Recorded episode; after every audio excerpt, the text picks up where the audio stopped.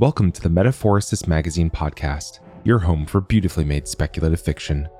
The magazine is edited by B. Morris Allen, and I'm your host, Matt Gomez. This week's story is Genesis by Lisa Short. Lisa Short is a Texas born, Kansas bred writer of fantasy, science fiction, and horror. She has an honorable discharge from the United States Army, a degree in chemical engineering, and 20 years' experience as a professional engineer. Lisa currently lives in Maryland with her husband, two youngest children, father in law, and cats. She is a member of the Horror Writers Association and a Futurescapes 2021 alumnus. Find her online at lisashortauthor.com or on Twitter at lisa underscore k underscore short. Let's jump in.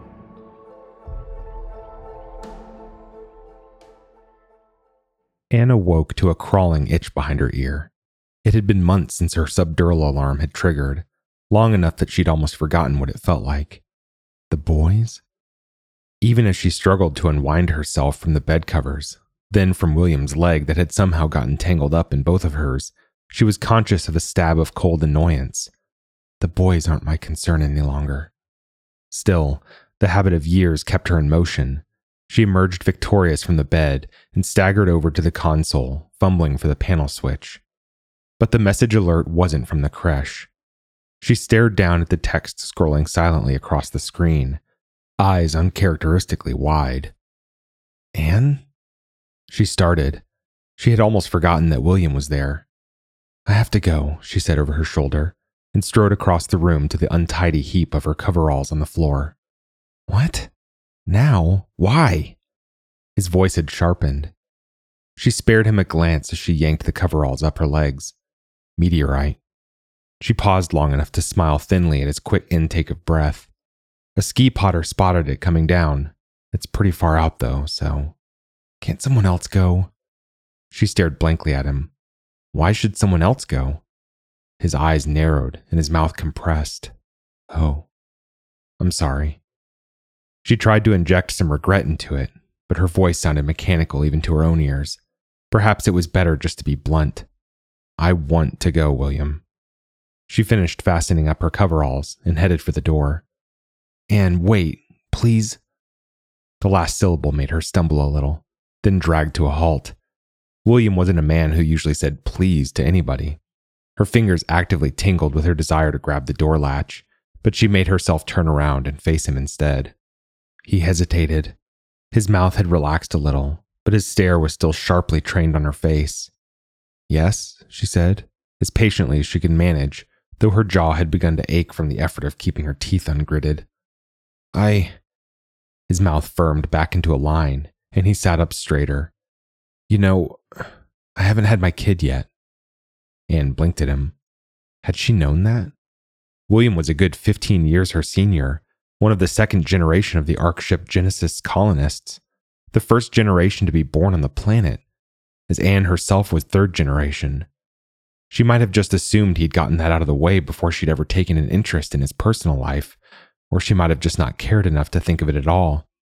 And I realized that it was well past time. I knew that already, of course. I just. the outpost, my responsibilities. Anne nodded managing to dredge up a little genuine sympathy at last. Responsibilities had been the entire reason she'd borne her own child as soon as she'd been medically cleared to do so after puberty. And speaking of responsibilities, she cast a yearning look at the door, which, judging from the sudden rigidity of his posture, William didn't miss. I'd like to have it with you, he finished in a rush. Anne realized after a second or two that her mouth was actually hanging open and snapped it shut. There was always a list of names posted at the creche of men looking to fulfill their own responsibility to produce a child for the outpost. Anne had borne a second child for one of them as soon as her first had been weaned. She had imagined her proactivity in doing so would spare her ever being confronted with a scene like this. But William was undeterred. I know you've already had two, but you haven't opted for sterilization yet. She started to nod impatiently, then stiffened up herself. And yes, I did look at your medical history. I have the clearance to do it. There was the William she knew. the outpost commander at his most autocratic. Irritation had steadied his voice and squared his shoulders at last. I had a good reason. The mother of my child is not going to be me. Ever. My God, how could you think I'd go through all that again? You had easy pregnancies. Easy? She stared at him. I see you did read my medical records, she said after a pause, dryly. And you're right. She had hated the pregnancies, every second of them. But they weren't the reason she'd been so relieved to be done with the whole business. But I didn't opt out of sterilization. I just hadn't gotten around to it yet. There hadn't seemed any urgency, though obviously she'd been wrong about that. I'll schedule it as soon as I get back from the salvage site. Anything else he had to say was cut off by the door slamming shut behind her. Anne broke into a jog down the corridor outside her quarters, rounded the corner, then stopped in her tracks. She had gone the wrong way. The whole debacle with William had set her feet mindlessly down the corridor in the direction of the creche instead of the ski pod hangar. Creche side, the outpost was nearly close enough to touch one of the ramshackle rock formations that littered the surface outside. While the planetary weather system was mostly as bland and featureless as its terrain, the occasional dust storm had been destructive enough to make locating the creche in the most protected area of the outpost the obvious choice. The hangar, filled with ski pods requiring unimpeded access to the planetary surface, had needed to be built on the opposite side. Anne reversed course, but didn't slow her pace. While it seemed unlikely that William would go so far as to suspend her access to the hangar, she hadn't thought he'd try to talk her out of going either. But the hangar doors opened for her without protest. She squeezed between the rows of waiting ski pods, their long cylindrical bodies gleaming back under the high bay lighting. The feel of the exterior hatch rungs in her hands was positively pleasurable. It had been a long time, too long. She scrambled easily up her own ski pod's curved hull, balancing atop it just long enough to pop the top hatch and slide down into the ski pod's interior. Its cabin was fabricated to match the height of its operator, but was nearly three times as long, a dimly luminescent tube, densely packed with control panels, display screens, and sensors. She spent the next 20 minutes running pre start checks and making sure that her heated compression suit was properly stowed if the meteorite had churned up the terrain beyond what the ski pod's repulsors could handle, she'd have to go outside on foot, then settled herself in the cockpit. The ski pod purred to life around her, the vibration almost imperceptible through her cushioned seat. She spun it around neatly and pinged the inner airlock doors, letting the ski pod glide toward them on its own stored inertia. As soon as the inner doors closed behind her, the airlock's lights flickered out, leaving only the display embedded above the outer doors shining in the claustrophobic darkness. Pressure 101.3 kilopascals. Temperature 20.2 Celsius. Concentration 21% O2. The numbers began to drop, slowly at first, then in a whirling blur until they abruptly stilled. 44.7 kilopascals, negative 5.1 Celsius, 6% O2 and flickered out, shifting to red letters large enough to fill the display planetary atmosphere. With a tortured howl audible even through the ski pod's muffling walls, the outer airlock doors began to open. The sky beyond them was nearly unrelieved black, its few small stars twinkling coldly down on the slumped and frozen landscape stretching out to the horizon. Anne barely glanced at it. It never appreciably changed, before folding the cockpit seat away and pulling the exoskeleton up from its floor compartment. She locked her hands and feet into the exo's padded grips, took a deep breath, and broke into a long, loping stride. The exo's display flared to life, showing her pulse rate and blood oxygen levels along with the power she was feeding the ski pod's repulsors. Fully charged, the repulsors were good for 80 hours runtime, but it was better to use the exo assist to extend their power reserves. The view from the cockpit swung smoothly northward as another display blinked on, showing the uneven terrain reduced to flat rectangular grids with a deep orange avatar on the very edge of the screen. The ski pod fired its triangulation laser, pulled the meteorite's estimated trajectory from the outpost's central data core, then threw up its best guess at its distance beneath the meteorite's avatar 600 kilometers. The strong, smooth motion of Anne's arms and legs in the exo faltered. Theoretically, the repulsors could manage a 1200 kilometer round trip, though she didn't personally know of anyone ever actually testing that theory out. But she'd have to run the Exo 12 hours a day at a minimum to make it. At the ski pod's top speed, she might be able to reach the meteorite in three days. Three days, 12 hours a day, every day in the Exo. And then the whole trip to do all over again, just to get back to the outpost. But not going wasn't really an option either, no matter what William might have said. William himself had shown her the real numbers once, back when he'd been courting her. She grinned humorlessly down at the display. Well, he'd been right about the sort of conversation that would pique her interest, hadn't he? Without a significant increase in the influx of new organic material, the next outpost generation, not four, three, or even two more down the road, but the next, might be the last. Unbidden, an image of her son's rose behind her eyes. She pushed it away impatiently and turned the ski pod further north until its nose was in perfect alignment with the tracking display's route markers, then set off.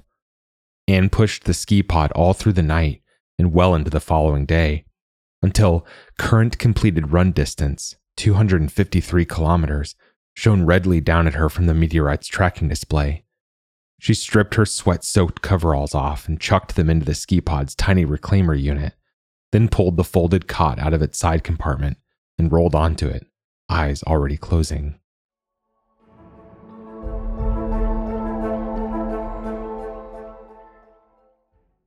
Anne dreamed of her sons. She tried to fight the dream off, even sleeping. They were alive and well, her waking mind knew. She'd have been informed if they were otherwise. There was no reason for her to dream of them now. But her waking mind was not in control, and the dream gradually swallowed her whole. Memories of that first childbirth, red with agony, followed by the cessation of pain so acute it was nearly ecstasy, morphing into the gray drudgery of the work assigned to nursing mothers, the dull ache in her neck and shoulders that never seemed to subside, and the grinding buzz of her subdural alarm pulling her back to the creche every hour on the hour. The baby is awake. The baby is hungry. The waking Anne had forgotten most of those details, had deliberately forgotten them. The waking Anne saw no reason to dwell on things that couldn't be helped, that were past and unchangeable, like the way her sons had screamed after her as she'd left the creche for the very last time, her body oddly weightless as she stepped through its doors, empty of pregnancy, of milk, of children's hands clinging to hers. The blare of the six hour alert she'd set on the ski pod's panel kicked her into sluggish consciousness. Moving stiffly, she dug a tube of organic concentrate out of the stores and washed it down with some water, then clambered back into the exo. But by the time the sky had begun to lighten once more through the ski pod's viewports, she had to stop again. She untangled herself from the exo and collapsed onto her knees, forcing herself to breathe slowly and deeply. Vomiting directly into the ski pod's reclaimer unit was a dicey proposition at best, and a lifetime of conditioning to never waste organic matter of any description did fierce battle with the nausea of dehydrated overexertion. Conditioning won. she finally crawled back onto the cot, pausing only long enough to hook one of the ski pod's hydration needles to her bare arm before collapsing into unconsciousness thankfully dreamless this time. When she awoke, the pallid sun was sinking below the bottom edge of the ski pod's viewports. From her vantage point, she could see the tracking display, shining in the gloom of the ski pod's interior. Current completed run distance 407 kilometers, 125 kilometers to target. At least the ski pod's laser had finally found something to bounce back from, more likely than not her meteorite. Her hands shook as she curled her fingers around the Exo's grips. There were deep tremors in her legs, and the muscles in her arms and back screamed as she pushed off once more. She had set the ski pod to retarget the meteorite every 15 minutes, pinging her subdural implant with each successful attempt. Her eyes mechanically shifted from console to displays to the ski pod's viewports, then lingered on the last, the endless, monotonous sweep of lumpy, grayish brown terrain under the ski pod's floodlights was hypnotic. The ski pod jerked. It righted itself immediately. But Anne snapped out of her haze of fatigue and realized, with a surge of panic, that the ski pod hadn't pinged her for far too long. She found the ski pod's tracking display and stared at it in shock. The meteorite's avatar was gone. Anne wrenched her hands out of the Exo's grips and slammed them palms down on the console, fingers moving so fast across the panels they blurred. Lost signal, the ski pod insisted, and Anne's stomach lurched. Diagnostics menus flashed past beneath her frantic hands. Then she sagged back in the Exo's frame, lightheaded with relief. The signal was still there. It was just buried in the background noise of the terrain itself which had somehow increased three orders of magnitude over what it had been at the journey's start. It was there. That was all that truly mattered. She quickly reprogrammed the laser to take a full baseline reading of the terrain. After several minutes, the console beeped and her gaze darted back to the tracking screen. New baseline established, it informed her serenely. New target acquired. What? Anne muttered, hunching over the console, I don't want a new target. I want the old target. Existing target 51 kilometers. New target 7 kilometers. The now familiar, irregularly shaped lump of the meteorite's avatar shimmered into existence on the rescaled display, quickly followed by another, larger shape, strangely symmetrical on two sides and only one grid square away from the ski pod. Anne recalibrated the laser for analysis and once more fired a pulse out into the darkness. Minutes later, the display threw up a barrage of text. New target composition aluminum, titanium, graphite, fullerene C60, fullerene C80. She stopped reading even as the letters continued to scroll past. The fates of two of the Ark ship Genesis's four original outpost automated base units were well known. The first one had soft landed 60 years ago, right where it was now home. The second had come down some 40 kilometers southeast of that, not softly, and its organic remains had been the main reason their own outpost had survived as long as it had. But no ski potter had ever found so much as a trace of the other two outpost base units, and they had never been able to afford the high risk of permanent organic resource loss to the outpost by going out blindly searching for them. Every time a ski potter failed to return from a salvage run, the outpost's projected overall population survival trended a little further downward, and the farther out the trip and the less certain the target location, the more likely that was to occur. Every ski potter had memorized what the analyses results from an outpost's original, unadulterated hull might look like. Their own outpost's outer hull no longer read like that, of course. They'd long ago stripped every atom of carbon out of it and fed them into the fabricators, but every ski potter knew what to look for, and that was what was scrolling past Anne's unbelieving eyes now.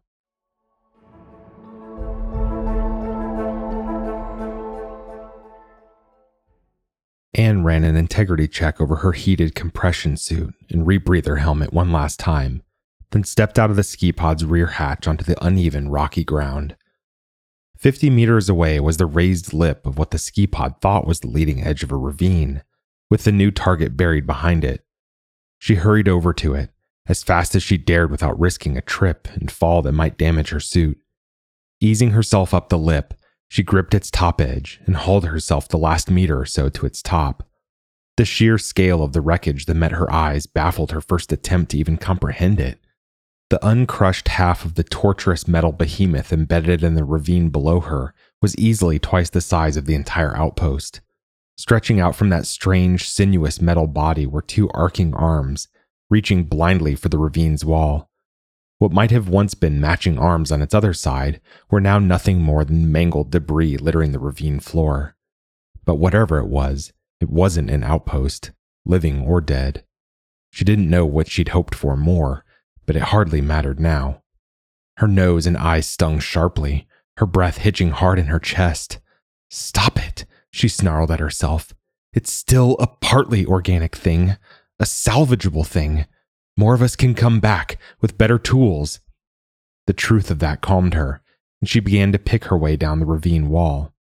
Whatever it was, it had crashed a long time ago, though obvious traces of the burning rage of its descent remained. The jagged, blackened chasm it had gouged in the planetary surface had long since refrozen into the dead stillness of the rest of the terrain. Anne lost her footing halfway down the ravine, arms windmilling for balance. She barely managed to skid the rest of the way down on her feet rather than her rear end, and finally staggered to a halt directly under one of the wreck's massive, unbroken arms. The light from her headlamp reflected back a sharp white glare from its metal arch overhead. What? She stilled, and the headlamp's beam froze in place on the underside of the arch. She hadn't been imagining it. There was something etched into the battered hull, and letters so large she hadn't quite realized what they were at first. Anne craned her neck back as far as it would go in the compression suit. G E N E S. No, she thought stupidly. She knew. Everyone knew that the Genesis itself had never been intended to land. The outpost's central data core had always been vague on what exactly happened to the Genesis after the colonists had abandoned it, and it hadn't mattered anyway. The Genesis had been too decrepit to take them back home again, and that was all anyone had cared about. She'd said as much to William once, in the early days of their relationship, after overhearing an argument about its possible fates. But William, with his command access to the restricted parts of the outpost's central data core, had told her that it had mattered because the first colonists had originally intended to use it as a satellite, a concept he'd then had to explain to her. It would have helped them out a great deal, he'd said, in tracking the precious meteorites that so infrequently struck the planetary surface, in communicating with scavenging ski potters, perhaps in even more ways they'd never had a chance to explore. But the Genesis had never responded to any attempts at contact with its automated onboard systems. It must have crashed soon after the outpost itself had landed. Nobody would have noticed what must have been a visually spectacular descent, or cared even if they had, in those first difficult years. An almost superstitious awe gripped her as she stared up at it. This was the Genesis their progenitor, this dead monstrosity that had carried them all here and then spat them all out onto the sterile hellscape to die. A flicker of movement on the very edge of her periphery, the faint, reflected gleam of light at an angle her headlamp couldn't possibly have reached, alerted her too late. She started to turn around, but before she had time to do more than shift her weight from one foot to the other, something exploded with agonizing force against the back of her helmet and all the lights abruptly went out.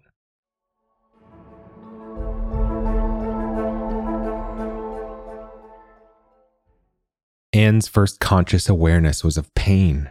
Her head throbbed mercilessly, and something had dried to a tacky, pulling unpleasantness on the back of her neck. She automatically reached back, then froze when her fingers encountered not the edge of her rebreather helmet, but her own matted hair. She pried her eyes open, squinting in anticipation, but the light surrounding her was dim, strangely yellow, filtering down from somewhere far above. She tried to tilt her head back to look, but her stomach revolted at even that tentative movement. She stilled, breathing deeply through her nose, waiting for the nausea to subside. You're probably concussed, said a harsh, grating voice. Sorry about that, but better concussed than it, hey? Faint aspirating sounds followed that remark. Laughter? Anne's eyes snapped fully open as she struggled upright. A wild look around revealed weirdly bent walls, stretching upward into the gloom, and scattered pieces of what might once have been machinery. And a man crouched down barely a meter away from her, completely naked, staring intently at her from small black eyes lost in a sea of wrinkles. Anne fought for analytical detachment in the face of her hindbrain's bewildered terror. He was old, clearly, but more than that, something else was wrong with him, like nothing she'd seen before. The quantity of loose flesh hanging off his face and the one skinny arm he'd raised to point at her were grotesque. She hoped she didn't look as revolted as she felt. If he'd been the one that had hit her over the head, she should probably try not to do anything to make him want to hit her again. He wheezed laughter again. Stinks in here, don't it?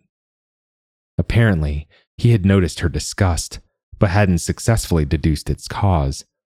I know where you're from, girlie. We've had a few of you wander in here over the years. Most of who's left is too stupid to ask questions first and et later. I gave up trying to convince him after the last one. I don't remember how many years ago it was. But you know, the others was all men. I seen you and I could tell you was a woman, and I. His voice choked off abruptly. Maybe they wouldn't just at you first, and I. I didn't want to see it. He shrieked the last, then looked around in obvious terror. But the silence that fell around them after the first echo of his shout faded remained unbroken, and his bony shoulders relaxed. Anne hadn't known it was possible to understand every word someone else was saying, yet not have the faintest idea what they were talking about. Something about a smell had been the first thing he'd said. She inhaled cautiously through her nose. It wasn't any worse than the interior of her ski pod after a full day's run. But this wasn't a ski pod inhabited for only short bursts of time and unable to support the sort of hourly reclamation cleaning intended to capture and recycle every last molecule of organic waste for recycling. Why does it smell so, uh, she trailed off, still wary of offending him. Is there something wrong with your reclaimers? The old man jerked, startling a flinch out of her. What? reclaimers? This is a spaceship, girlie. We wasn't ever supposed to be awake long enough to need reclaimers. Suddenly, his eyes flooded with tears. Wasn't ever supposed to be. I've been awake aboard for a long time, all right. A long time. His voice caught. Anne was briefly swamped with unwanted pity and something else. Not ever supposed to be awake long enough. Were you? It seemed impossible, but the old man stiffened, his eyes nearly vanishing in his wrinkles. Were you part of the crew? The original crew? His face pinched and he drew back from her, though his stare didn't leave her face. And what if I was? His voice was like broken glass. She finally understood the extremity of his appearance, though. He wasn't ill, he was simply old not old as she had always known it. In the outpost's earlier generations, the thinner, stringier, but still vigorous activity of early to mid 60s, before productivity declined to the point where personal organic consumption was no longer justifiable, and the pressure to voluntarily enter the outpost's reclaimers began. But old? 80 years old? 90? She was finding it hard to comprehend him at all as a living, breathing human being his impossible age, his filth, his hair a wild explosion cascading over his shoulders instead of trimmed short and fed into the reclaimers. Yet there he squatted before her, irrefutable. But if there weren't any reclaimers on the Genesis, and no reclaimers probably meant no fabricators too, didn't you. Did you have any supplies at all when you first landed? Some, he grunted, settling back on his heels. From when we was supposed to be awake on board, looking at all the different planets we was supposed to fly past, to see which ones was best suited for a colony. All the different planets. he spat out the last syllable. When we all woke up 3,000 years too late, out in the emptiness between the stars, no planets, nothing. Anne knew the story. The old records in the outpost's central data core indicated that the Genesis's crew hadn't spent much time trying to figure out exactly how or why they had drifted so incredibly far off their planned course. They had been far more interested in where, and that answer had been terrible. Somehow, the Genesis, instead of heading up the Milky Way's Orion Cygnus spiral toward the galactic center, had cut straight across it and away instead into the flat black void stretching thousands of light years between its arms. But that void hadn't been quite as empty as it had first appeared. A few stars had been there, hidden behind the light absorbing dust clouds scattered throughout it. One of them, a mere light year distant, had been a yellow dwarf with a single terrestrial planet, and the Genesis's analyses had confirmed an Earth standard average density and an atmosphere containing non negligible amounts of oxygen and water vapor. Only one oddity had stood out. The Genesis had failed to find any trace of organic compounds in either its surface or atmosphere. The old man had hunched in on himself, shivering. The air in whatever disused part of the wreckage he had dragged her to was noticeably chilly. Anne was glad of her heated compression suit. She cast a quick look around for her helmet and spotted it just a meter or so away, an ugly crack running down its crown. It would still be better than nothing if she could just get back outside the ship. She inched toward it, keeping a wary eye on the old man. So, she said, hoping to distract him, and because she found she couldn't help herself. With no reclaimers, after the supplies ran out, and what you said before about uh, being et, I guess that's how you've managed to survive this long. It was the wrong thing to say. He suddenly lunged toward her, and she scrabbled sideways and back, ending up as close as she could manage to her precious helmet. Don't you judge me, he screamed, then clapped his hands over his mouth, casting a terrified look around. Anne took advantage of his distraction to fling herself the last half a meter over to the helmet, shoving it quickly behind her back. After several seconds, he relaxed a little, though he was still glaring at her with an enraged expression so exaggerated it was almost comical. Anne raised her hands placatingly. I wasn't. I really wasn't, she said rapidly. If we didn't have the reclaimers and the fabricators, we'd have probably ended up doing the same thing. I mean, we do the same thing, right? Just with a lot more steps in between the dying and the. She trailed off because the old man was staring at her in unmitigated horror.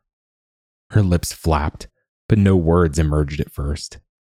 You, he whispered finally, you put each other in the fabricators to make food?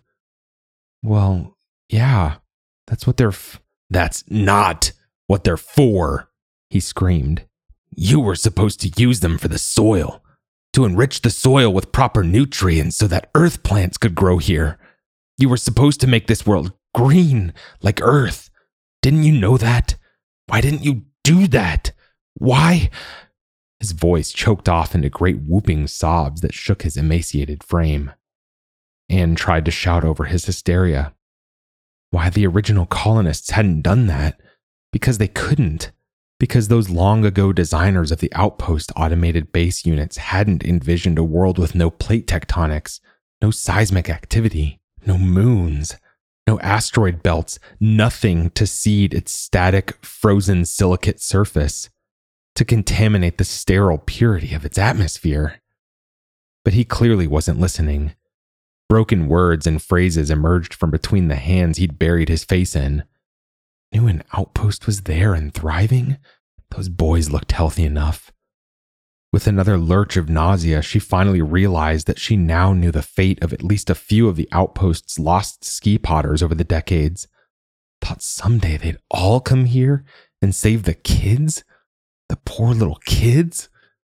She really didn't want to know what that meant and was just about to risk climbing back up to her feet when his head jerked up and he fixed her with a look of cunning so grotesque that she physically recoiled.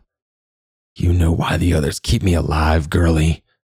His tone was suddenly, weirdly conversational. Ain't nobody else left who knows how to run the ship's reactor. I was engineer's mate. No fancy education, but they took me on because my wife wanted to go too. So I done it. I kept the reactor in good shape, even though even though. His chin shook as if palsied, then stiffened again. Because if I didn't, I knew the reactor'd blow. I knew the outpost was close enough for men to reach us. It could blow, and then maybe it'd wipe out all the life in the outposts, too. The good life, the civilized life, not just this hellhole. He shrieked the last up into the shadowy dimness above them that Anne's eyes couldn't quite penetrate. His attention returned abruptly and fanatically focused on Anne's face. But now I know, girlie. You ain't any different from us at all. I should have just let the others put you to work on your back bearing the next generation of dinner. A shout, a harsh bark of sound echoed from somewhere outside their cavernous space.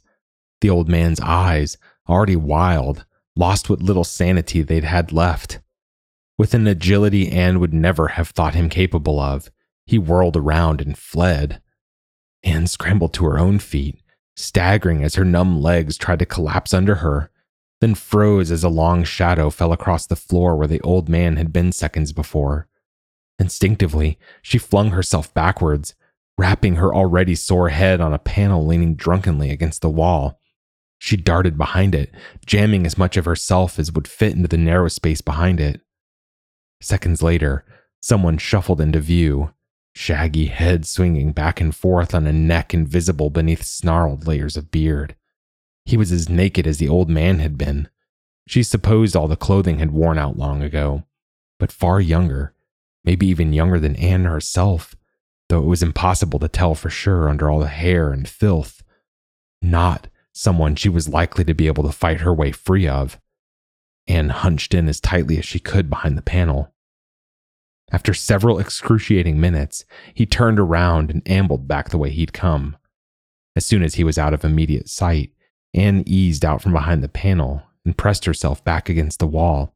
She could still see him, making his way towards what a quick look around seemed to confirm was the only visible exit in this vast space. With a spasm of pure adrenaline terror, she remembered what the old man had said before he'd fled. Was it possible he'd gone to destroy the ship's reactor?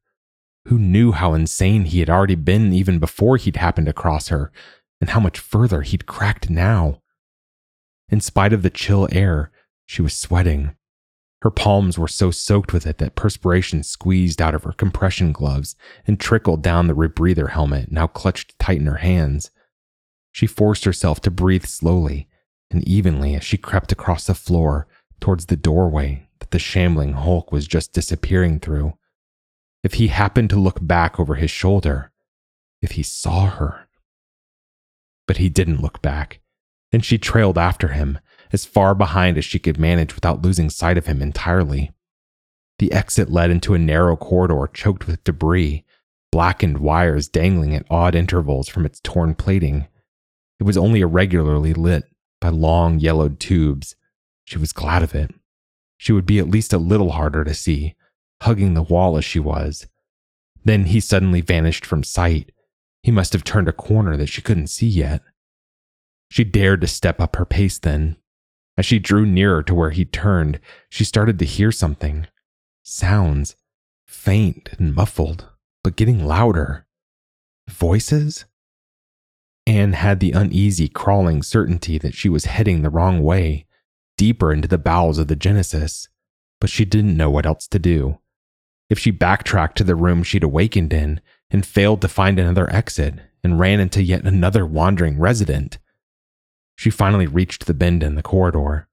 A lightning quick peek around the corner confirmed that the corridor beyond it sloped in both directions. The muffled voices were coming from the downward slope. Anne leaned back against the very edge of the turn and angled her head as far back as she could to see the upslope. She couldn't make out more than a few meters of it.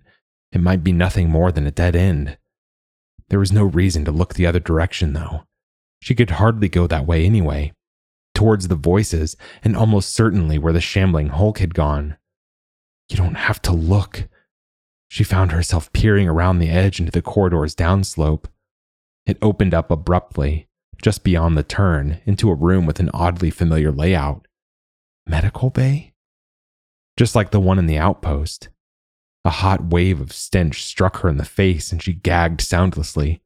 You don't have to look but she couldn't stop herself from leaning out just a little more, a little farther. People. Seven, eight, maybe more. It was hard to see in the gloom, were crouched in various corners or sprawled out on rotted piles of material. Then a flicker of movement caught her eye. One of them was struggling to his, her feet. Anne realized sickly as she turned towards Anne's hidden vantage point her belly a hard, rolling mound under tiny flap like breasts. She couldn't have been more than 12 or 13 at most, but Anne had known, of course, as soon as she'd seen how young the second man had been, that the Genesis had a breeding population, Or she should have known. Put you to work on your back bearing the next generation of dinner. Just like you've done for the outpost already? Anne recoiled from that jeering mental voice, almost relieved when an abrupt metallic rattle drew her attention back to the girl. Anne's gaze followed the sound down to a heavy metal chain wound around the girl's ankle.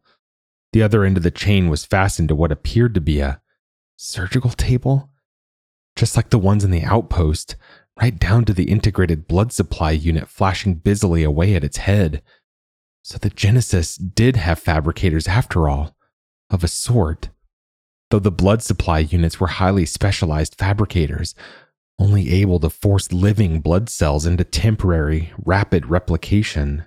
And they were just as restricted as any fabricator in their inability to produce an organic substance without an organic raw material, and more restricted than most, as the only organic source they were able to utilize was a living patient's own tissue. But the lower half of the table appeared to be empty. As her eyes adjusted to the noisome, flickering dimness, she was finally able to make out what it was that was strapped down at the table's head, nearly lost beneath countless quivering coils of intravenous tubing. Something far too small for its fragile, stick like legs to reach even halfway down the table's length. Anne bolted for the upsloping corridor, not even trying to muffle the impact of her suit's heavy boots on the floor plating. Deafened by the pounding, roaring thunder of her own pulse in her ears, she didn't know if anyone was coming after her. They had to have heard her by now. But all she could do was flee, blinded by the unstoppable tears that scorched her eyes like acid. The corridor steepened sharply, turning into the stuff of nightmares, each bounding leap wrenched back by gravity, as if she were running through a thick, invisible sludge. She rounded the next turn at top speed and nearly slammed into a hard, unforgiving, but unbelievably familiar sight an inner airlock door, so like any of the dozens in the outpost that for a long, crazy second she wondered if she was hallucinating it. But no, of course it looked the same. It was the same. The Genesis and the outpost had been designed and built together.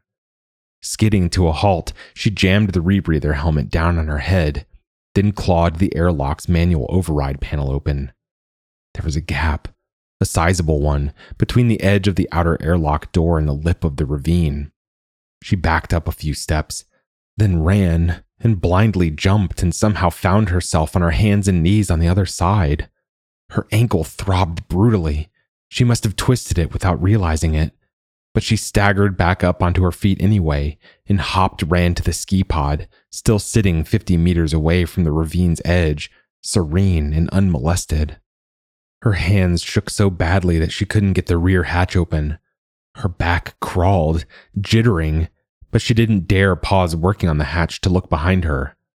Finally, the hatch hissed open and she flung herself inside. As it closed behind her, she wrenched off her helmet and compression gloves and scuttled across the interior on her knees to the front console. She slumped down into the cockpit's cushioned seat as the onboard system swung the ski pod back in precisely the same direction they'd come from. Back, back, go, run! The repulsors hummed and the ski pod shot forward, away from the Genesis. A bare moment later, a tremor rocked the ski pod. Anne stiffened in her seat, gaze darting to the ski pod's rear camera display. A flicker of movement against the sky above the ravine. She rubbed her eyes hard. She might have imagined it. It was colorless, faint, more like a puff of vapor than anything else. A puff of vapor. The first faint exhalation of a reactor core with all its safety systems stealthily taken offline? You ain't any different from us at all. We are different, she whispered into the ski pod's warm, dim silence. We are. Her own voice answering. I mean, we do do the same thing, right? Just with a lot more steps in between. Put you to work on your back bearing the next generation of dinner. Duty. Ever since she could remember, the duty to survive and reproduce, just enough so that there would be someone left for Earth to find and save someday, as everyone knew they would because they had to, because otherwise their entire existence was nothing but a slow and pointless death. And if not in time to save them, their children, or their children's children, or. She had never wanted to bear those children. She had fought a grim, years long battle to care as little for them as possible. She had known other people felt differently about their own duty, their own children, and many of them had disliked her for it. And William, in particular, had misunderstood her entirely. Though she supposed she couldn't blame him, she hadn't understood herself. Not really. Not until now. Anne switched off the rear camera display and huddled in the cockpit seat. She couldn't just stay there, though. The ski pod couldn't make it back to the outpost without the exo assist. It was going to be a close run thing, even with it. Maybe it didn't matter anyway. That puff of vapor. And then they'd all come here and save the kids. The poor little kids. Anne forced herself to her feet, broke down the cockpit seat, and raised the exoskeleton in its place with hands that felt like they belonged to someone else. She had to at least try to get back to the outpost. William would want to save the kids and salvage the remain of the Genesis too. With all that new organic influx, those ugly numbers, the outpost's organic supply versus consumption curve would level out once more. Almost. For a while. The tremor that shook the ski pod that time was impossible to ignore. Anne closed her eyes, locked her hands and feet in the Exo's implacable grasp, and pushed forward blindly into the night. That was Genesis by Lisa Short. Thanks for listening. If you enjoyed this episode, we'd love if you'd leave us a five star review on Apple Podcasts, or better yet, share the magazine and podcast with a friend. If you'd like to listen to more speculative fiction, visit us online at magazine.metaphorosis.com or on Twitter at metaphorosismag.